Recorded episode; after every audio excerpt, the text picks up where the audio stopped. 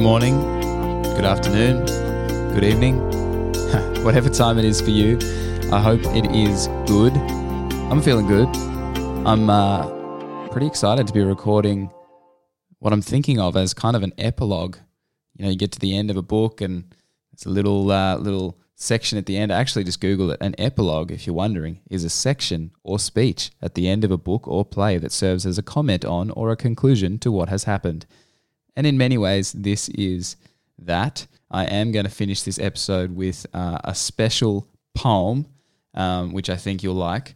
But I also am kind of recording this just to um, to wrap up in some ways this little creative journey that I've been on uh, with creating season one of Poetic Beings podcast. Uh, about a year ago, I set out with this little little vision, this little mission to interview a kind of diverse mix of people uh, hear their stories, ask them about what gets them out of bed, ask them about what their scars and their wounds are, and um, basically try and write poems capturing them, and uh, then to put that out into a podcast. And that has happened. And you guys have been really, really generous with your feedback, and lots of people uh, listening and, and just being really encouraged to hear these kind of ordinary, extraordinary stories and, and this kind of fresh way of expressing them. I have to say, for me, the absolute highlight of this process has been uh, every time I get to send that episode to the person who I wrote the poem about and just uh, hearing what it feels like for them to have their story captured in that way has been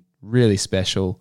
So, to the 12 of you, really, uh, if it was just for you guys, I reckon it would be worth it. But I'm stoked that uh, your family, your friends, your network have jumped on and listened along the way.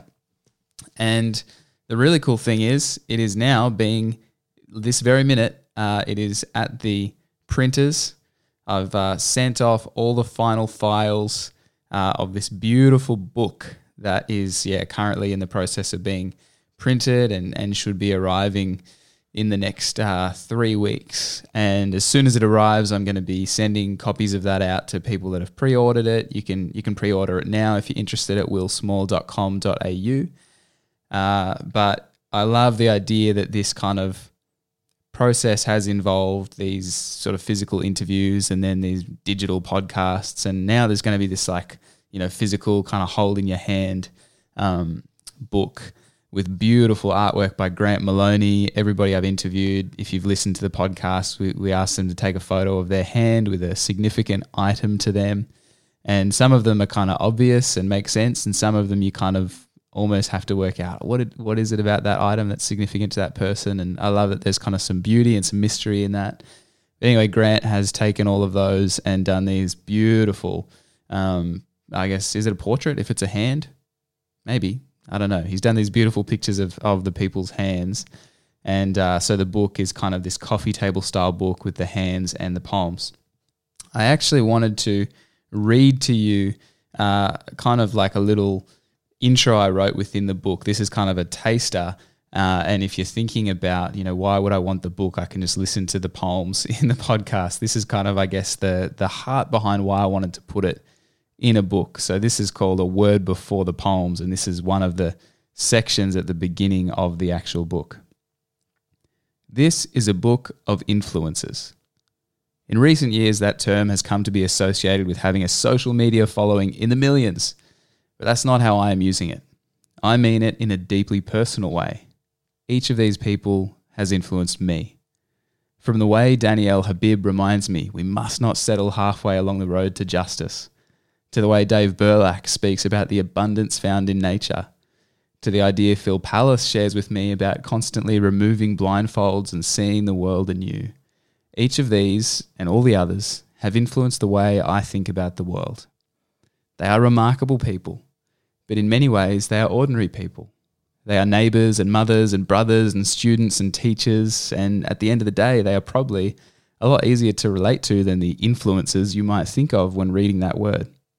Real change and inspiration so often begins with the person we had coffee with this morning, or the friend who listened to us, or the teacher who encouraged us, or the stranger who smiled at us.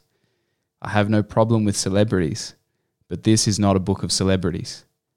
I had no formula for choosing these people, they are simply the people I chose.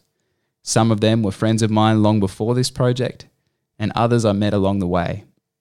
And it is my honest belief that whilst these are remarkable people, you could choose 12 people you know, ask them to share their story, and you would be wonderfully surprised at the rich and beautiful and painful and insightful things that they share.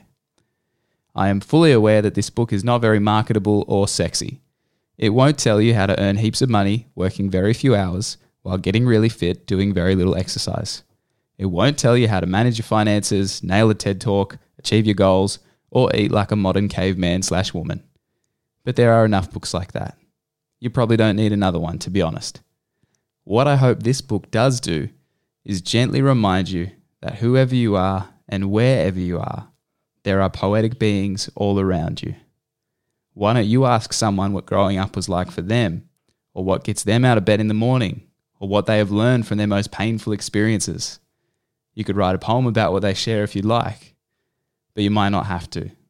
The poetry is already there because being human is a poetic thing.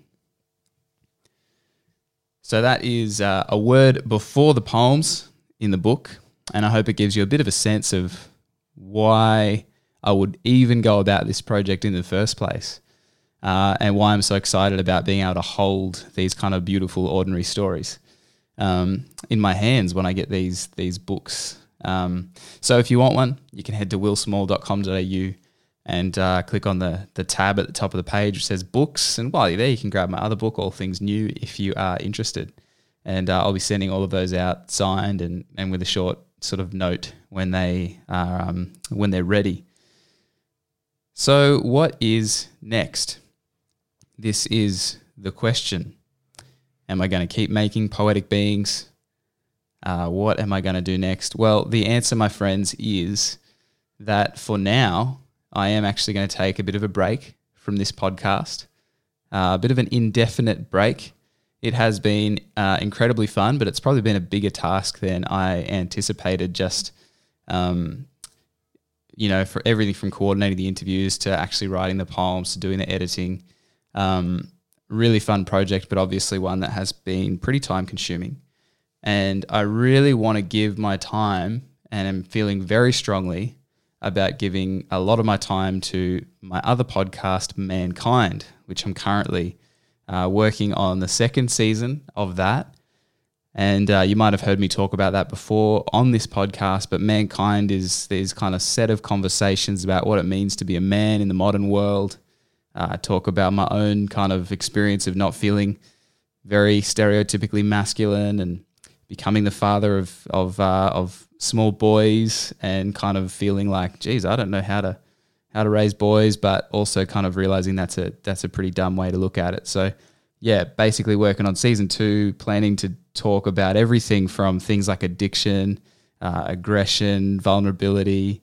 Uh, you know how to uh, how to actually kind of work on those different areas that we might struggle with, how to have healthy relationships, a whole bunch of stuff. Um, I'm quite excited about working on that, but I recognize that it's pretty hard to do that well and this at the same time.